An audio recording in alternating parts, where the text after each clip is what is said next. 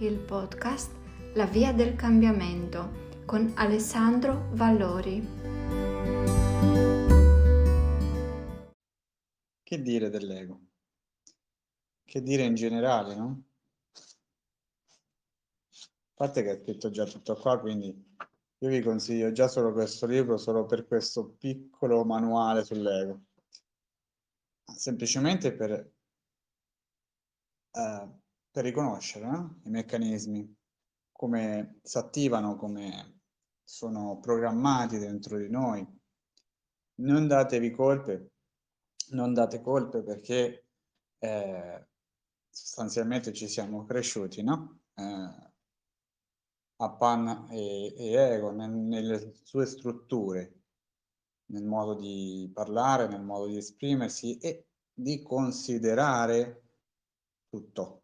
Sostanzialmente tutto mio, tutto sul personale, tutto su anche sulla dialettica, no? Ci sono infiniti esempi di modalità di frasi che ha rigato la mia macchina, eh, denota effettivamente una sofferenza, no? Se ci pensate, quando invece chi ha rigato la tua macchina eh, già pone la, la, la questione non sulla sofferenza, ma magari voler trovare qualcuno che è stato, e, però sostanzialmente non risolve il problema. Quindi intanto è questo, l'ego ci impantana su un discorso di sofferenze, sostanzialmente. Tenere la patata bollente in mano e sperare che questa non ci scotti, no? Solo che non ce ne rendiamo conto, per quello ho detto mh, evitate proprio di darvi delle colpe o di darle, perché siamo abituati a questo. Fin dalla tenera età, sia che abbiamo imparato da soli, sia che l'abbiamo imparato perché intorno a noi si esprimono in questa maniera. E uno dice, ok, ma allora è la normalità, è la consuetudine, no?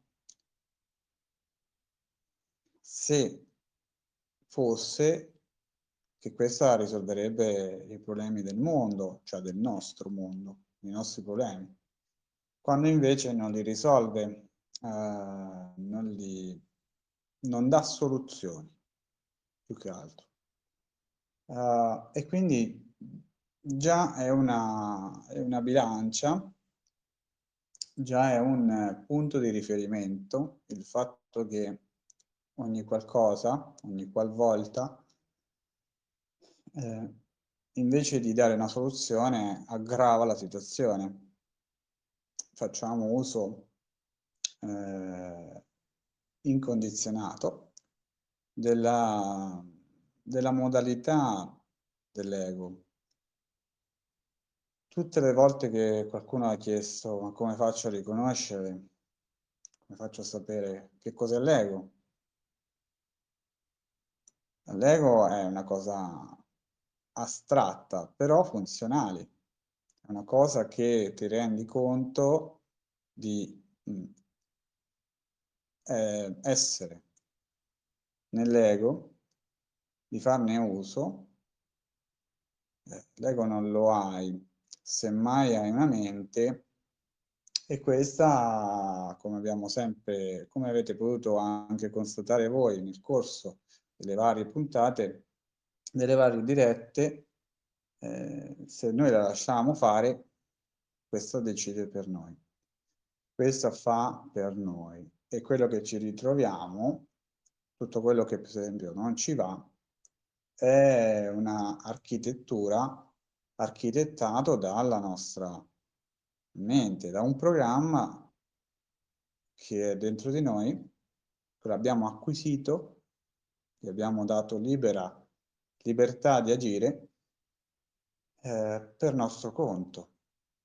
Ogni volta che te la prendi con qualcosa, con qualcuno, o per qualcosa, con qualcuno, ecco che la modalità è nella ferita.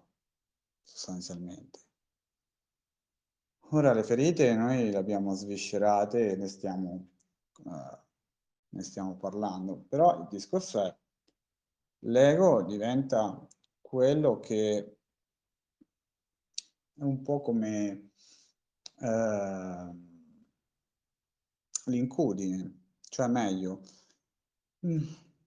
è proprio la, la leva che si mette fra le situazioni, fra le cose, E, e ti fa vedere e tu vuoi dare attenzione solo al lato tragedia, colpa, vittima, carnefice, sofferenza, per, dirne, per dirlo in una parola sola, cioè solo la cosa malevola della situazione, della cosa in sé per sé. E sostanzialmente, come dice quasi alla fine del capitolo, è una questione più illusoria che realistica. Perché? Perché se io guardo la situazione, imparo ad osservare la situazione, a osservare la persona che ho davanti, a osservare me, posso individuare una causa e l'effetto, o più cause e i vari effetti, che poi si sommano, e posso individuare il fatto che probabilmente c'è un'azione e io reagisco a quell'azione, quindi invece di spegnere, eh, dare una soluzione, la aggravo dando un altro problema, creando un altro problema, che è vero, non è vero, ha impatto emotivo, è illusorio. Provo vergogna, rabbia, frustrazione, gelosia. Non comprendo la situazione, anche se dietro al muro dell'ego penso di averla capita. Molti esempi sono chiari. Penso che vi ci siete ritrovati molti, molti di noi, molti di voi, sul discorso che, ad esempio, Alessandro in una vita precedente avrebbe detto, eh, un po' tipo quell'esempio, eh, quel piccolo esempio dell'andare al cinema, uscire e magari dire a una persona che non ha capito il film, eh, oppure che ci sei venuto per fa- sei venuta, sei venuto per farmi contento. Eh, quindi un po' è una... Eh, no, è un po', è così, è una eh, manipolazione, è una, un ricatto del fatto che eh, magari mi è piaciuto il film, l'ho trovato semplicemente noioso, brutto, ed è una sua, eh, un suo giudizio o una sua constatazione dei fatti, insomma, ok?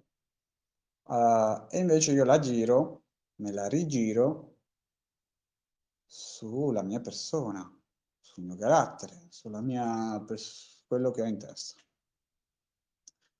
Invece di chiedergli come ti è sembrato il film, eh, molte volte, anche ri- ribadendo il post che ho detto, stamat- detto ieri, eh, sì, alcune parole uno le dice e le sperpera, altre invece le, non le dici e le, le, le somatizzi. Che vuol dire che magari invece di chiedere che come ti è sembrato il film, eh, dentro la mia testa hanno fatto tutto un ragionamento di parole per dire che questa persona non è fredda, no? E, e ce l'ha con me. Quando invece sta, è appena uscito dalla stessa sala del cinema, ha visto un film e magari sta pensando al film. O di questa stagione è veramente freddo, quindi un attimo se, se sta riscaldando. Che l'effetto uscire da quella sala calda, eh, però tutti questi atteggiamenti verso una persona che per esempio è la nostra fidanzata, il nostro fidanzato per esempio, o anche con gli amici a volte, eh, ti potrebbe far scatenare l'ego, un ego che dice ah ok, a me non ci pensi, sostanzialmente a me non stai pensando. come se una persona stesse ventiquattro ore su ventiquattro a pensare a un'altra persona. Mi faceva ridere questi ragionamenti, perché cioè, una, una soluzione per, con cui ho risolto sta cosa è: ti immagini che sta cagando e sta pensando a me? È una cosa, è una, tanto questa non c'ha censura, quindi ve la posso dire tranquillamente, per strapparvi anche un sorriso, perché effettivamente è così. Uno dice: ok, il cinema non è una questione che sta distante, no? Sta lì. Però quante volte in tutte, anche al lavoro, anche a, ecco, l'esempio di una conferenza, non mi fa parlare qua di là, eccetera, eccetera. Però nessuno dice: io mi sono preparato, so rispondere, so l'argomento, alzo la mano e dico la mia. Cioè, nessuno prende, decide e applica la decisione di fare la cosa, di dirla sua. Piuttosto recrimina dentro di sé e fa il ragionamento autosabotante. Ora vi è più chiaro la, l'autosabotaggio, uno dei tanti, cioè il principale degli autosabotaggi. Qui tanto però che ho detto anche all'inizio, senza la registrazione, che noi ci mettiamo dentro, però a me, però io, che cosa avrò fatto mai di male? Cioè, a me questa frase ogni tanto mi scappa, non so voi, no? Ogni tanto mi scappa, chissà che cosa avrò combinato nella vita precedente o cosa avrò mai fatto per farmi arrivare anche questo. Ma in realtà, oggi come oggi, mi ci viene da ridere, un bel cancella cancella, e ovviamente non è questo. Non esiste questa cosa che la sommatoria di una vita passata adesso si riversa tutto su un momento. Perché allora un momento che va bene è la sommatoria dei momenti di una vita passata che andava bene. Come vedete, sono ragionamenti illusori, idealizzati, quando invece la realtà dice che di una tale situazione, in una tale persona davanti a me, intorno a me, io non ci ho capito niente. Non l'ho compreso, non, forse non me ne frega neanche niente, e sarebbe anche una verità, e, però questa cosa di preoccuparsi sempre, indistintamente, in ogni momento, di altro all'infuori di me, altro all'infuori della situazione vera, nuda e cruda, e quindi farsi anche una buona, sana domanda: posso gestirla? Cosa posso fare? Se interessa anche, se ti interessa anche aiutare qualcuno, fare una santa domanda come: hai bisogno d'aiuto? Cosa posso fare per te? E aspettarsi anche una risposta, anche negativa, nel senso negativa nel senso non mi serve aiuto, cioè negativa nel senso di una negazione, perché negativo, la parte negativa, l'ego ci fa tanta leva, e lo ve ne accorgete sul discorso positivo o negativo, è una negazione, semplicemente una negazione. Se tu vuoi andare da A a B e l'universo ti dice: guarda che meglio di no, e tu ostinatamente vuoi andare a B, l'universo non ti ferma, alla fin fine. Però se poi a B ti succede quella cosa che tu dici: chissà che avrò fatto di male, hai fatto una male scelta.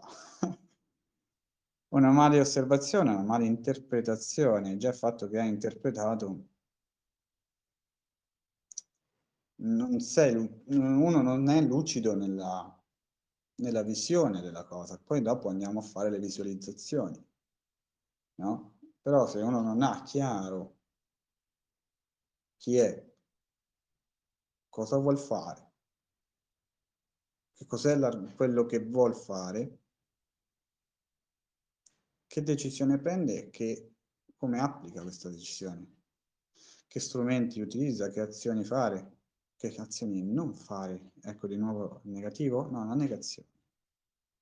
Perché io scelgo di non fare determinate cose per fare altre. In un discorso più abituato a questo, vai subito a scartare, non ci pensi neanche alle cose che non vuoi fare. Però all'inizio ti serve anche, no? Comprendere cosa ti piace, cosa non ti piace, cosa va a fare, cosa va fatto e cosa non va fatto. L'orgoglioso dice all'apice, sono d'accordo, ma anche che l'orgoglio è una cosa che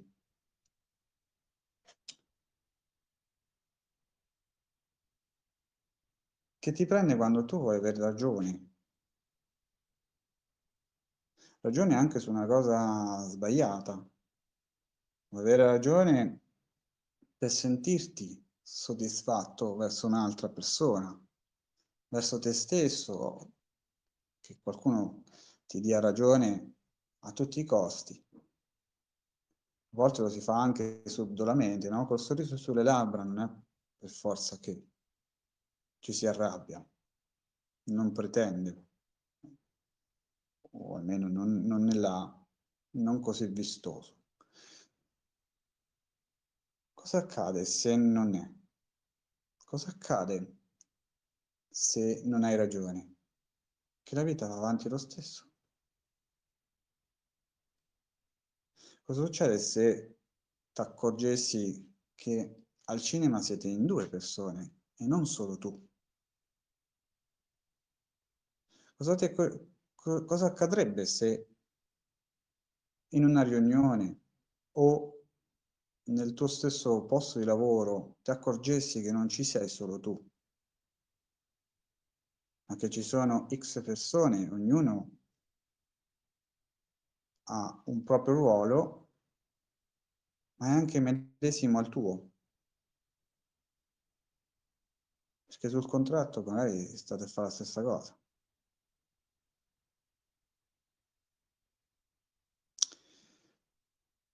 Vuoi emergere di una situazione, vuoi emergere in un contesto. Fa un po' come il tennista, ti alleni, ti informi, ti prepari e poi lo dimostri. Poi lo dimostri, cioè prendi la scelta di dimostrare che ne sai un po' di più, di prima, non dell'altro, di prima, e lo dimostri. Poi, conseguentemente, questa cosa dovrebbe portarti un po' più avanti, ma non sopra un altro. Altrimenti stiamo sempre a fare le lotte, le guerre, e l'ego è fatto di, e la guerra è fatta d'ego.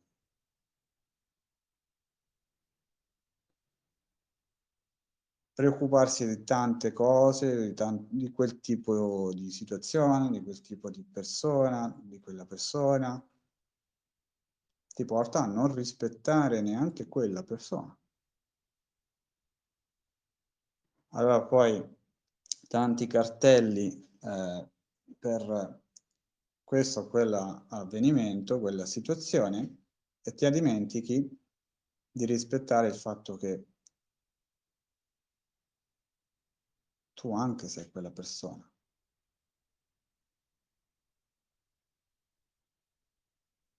L'ego, siccome vuole essere vivo, quindi sovrastare, spegne anche il sentire. Quante persone dicono io non sento le risposte, io non sento quel percepire, no? L'energia.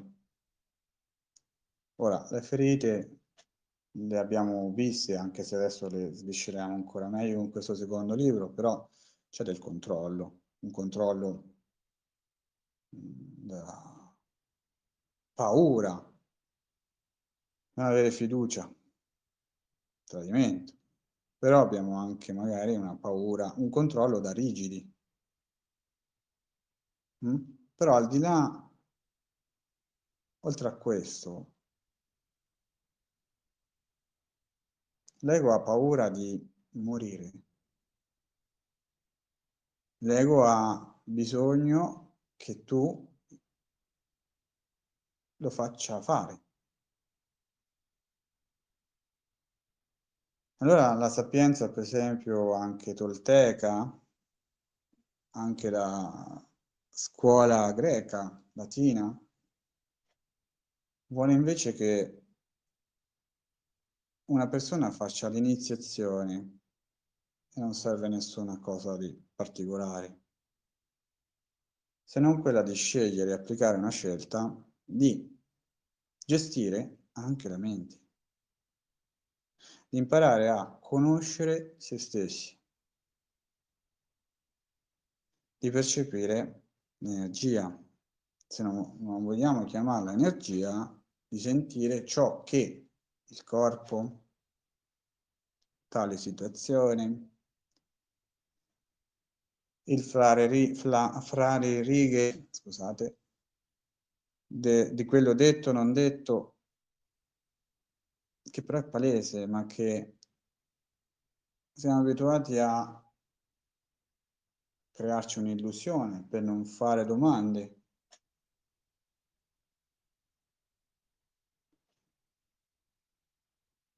Noi ci poniamo delle domande, però poi non, non, non aspettiamo la risposta.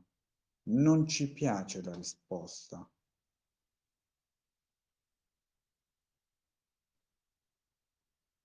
Io assisto a molti dialoghi in cui le persone fanno le domande, cioè mi capitano proprio a me anche, no?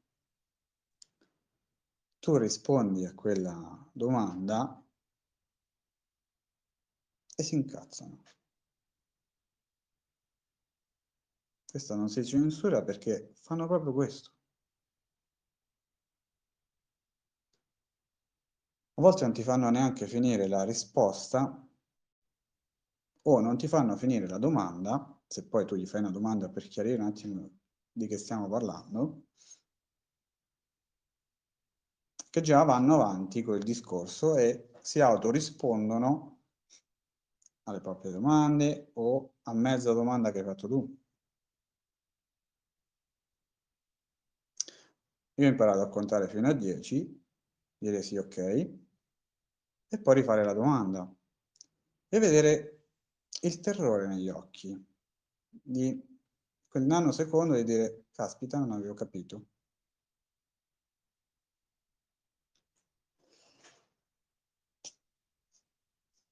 Abbiamo così fretta, così fretta, di occuparci, anzi di preoccuparci, di tenere tutto sotto controllo. Siamo così rigidi nel vedere il nostro mondo così perfetto, quando perfetto non è, che se subentra qualcuno, qualcosa che avrò mai fatto nella vita passata, poi ci viene da dire, no? Che pensiamo di essere macchine superdotate che comprendono eh, la, la... non fanno finire la domanda, non gli piace la risposta, perché chi non gli piace la risposta non combacia con il proprio mondo. Ovviamente aveva una credenza, una convinzione tale, oppure tu mi hai fatto una domanda e io ti ho risposto anche in base al mio background di informazione. Non c'è una lotta da instaurare, secondo me. Le sta bene, amici come prima. Ma alla risposta ottenuta si cambia argomento. No? Si va, si bypassa su. Stiamo parlando di tagliatelle e si finisce, non si sa perché, uh. su un altro argomento che non c'entra assolutamente niente, neanche con la cucina. Se tu fai la fatica, come faccio io, di riportarli sul discorso, finito il discorso, non si parla più. Perché è doloroso emotivamente ritornare là. Mi ci fai pensare, mi ci fai riflettere, che poi non era neanche la mia intenzione, però sulla base della mia risposta tu vai a riflettere su quella cosa. Vai a scardinare qualcosa.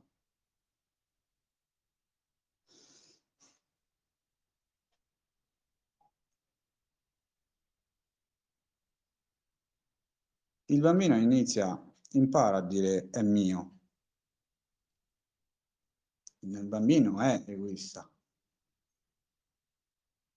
Quindi per quello anche non dovete darvi colpe né dare colpe. Però crescendo un essere umano evolve e impara che è mio, sì, ciò che è mio, però io sono. Io sono una persona, sono un essere umano.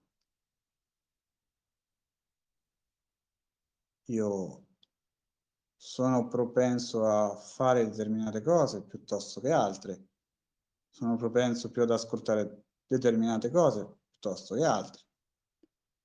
Io sono portato per cose, certe cose, altre no.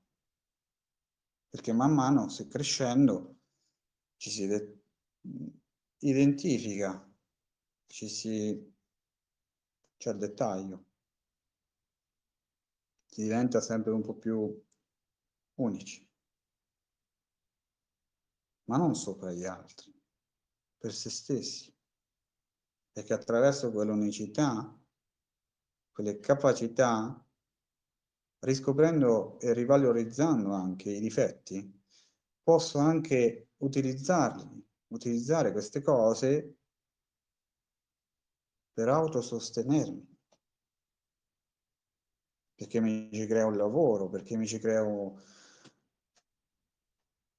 me stesso.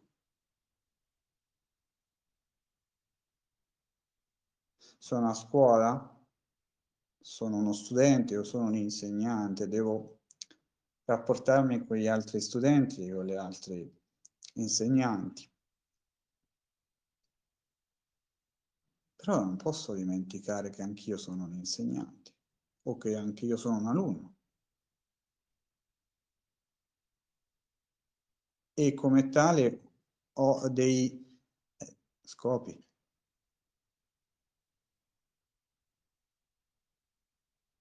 Io non ho il lavoro da insegnante, io sono un insegnante. Io non ho un lavoro da operaio, io sono operaio. Voglio essere qualcos'altro? Devo studiare. Se lo so già, busso alla porta che mi fa fare quel lavoro lì, perché sono anche qualcos'altro. Sono bra- un bravo pollice verde, posso anche andare a fare il giardiniere. Ma quello che vado a fare è perché io lo sono. È qui che arriva la consapevolezza. Chi sei? Non ciò che possiedi, ma ciò che sei. Ho detto prima, non serve a niente mettersi sul divano e visualizzare di possedere una macchina. Tu sei colui che la guida, tu sei colui che gode, che si entusiasma guidando quella macchina. Tu sei la persona che partecipa a quella gara, tu sei quella persona che totalizza quel punteggio, tu sei quel vincitore. E se non credi, alla base di tutto, se non c'è un credo di questa cosa, ne sono convinto, ed ecco qua che iniziano le nuove convinzioni, che soppiantano quelle vecchie. Se io non credo, ecco, già avete trovato anche la ferita da guarire, per esempio, no? Avete paura di tradire voi stessi, di tradire gli altri, che gli altri tradiscono voi, che venga tolto qualcosa. Sarete eh, voi a togliere qualcosa a qualcuno. Non, eh, non esprimo ciò che sono, ciò che so fare, perché altrimenti lo tolgo a qualcun altro.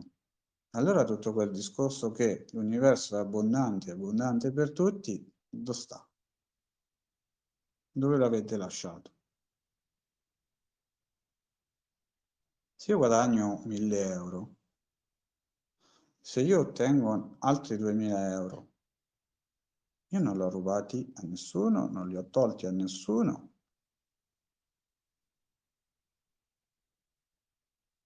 L'universo è abbondante per tutti. Cioè non è che se io ho messo su dieci chili qualcuno perché l'ha persi ieri, allora li ho presi io. O il contrario, perdo dieci chili e qualcuno li prende. Posto mio, non funziona così.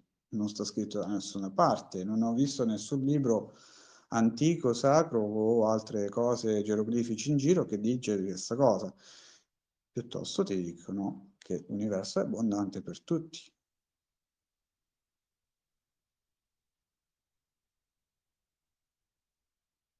Il famoso discorso sul Monte degli Ulivi dice proprio questo: perché vi affannate, perché vi preoccupate, perché vi occupate di tanta roba quando i gigli crescono da soli, gli uccelli vengono saziati, eccetera, eccetera, eccetera.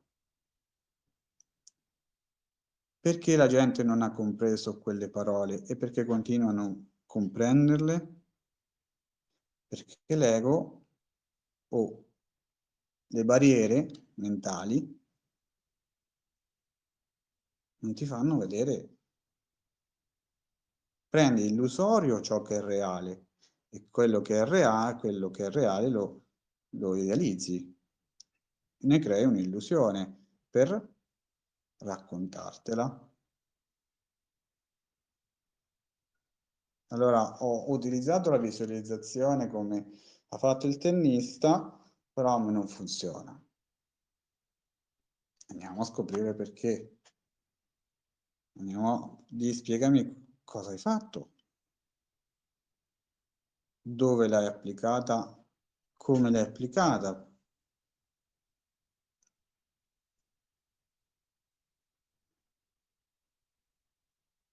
A me non funziona.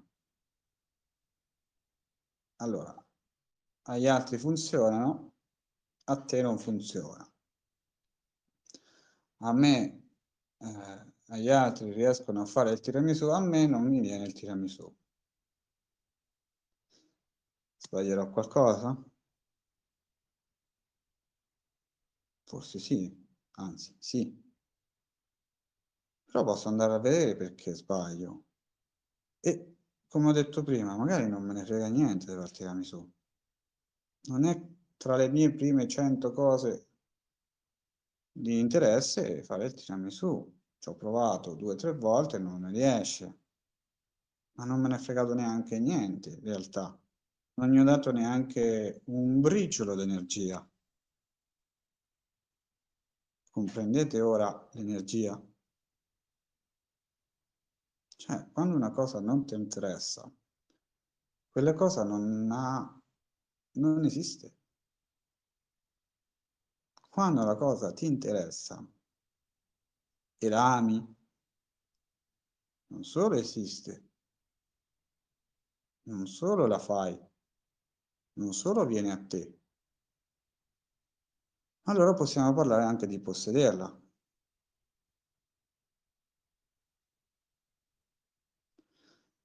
Prima di arrivare all'avere, bisogna essere.